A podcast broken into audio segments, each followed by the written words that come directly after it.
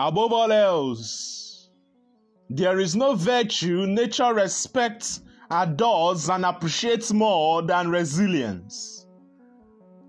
Hence, if you have more failures than regrets in your story of memories, you are on the path to success.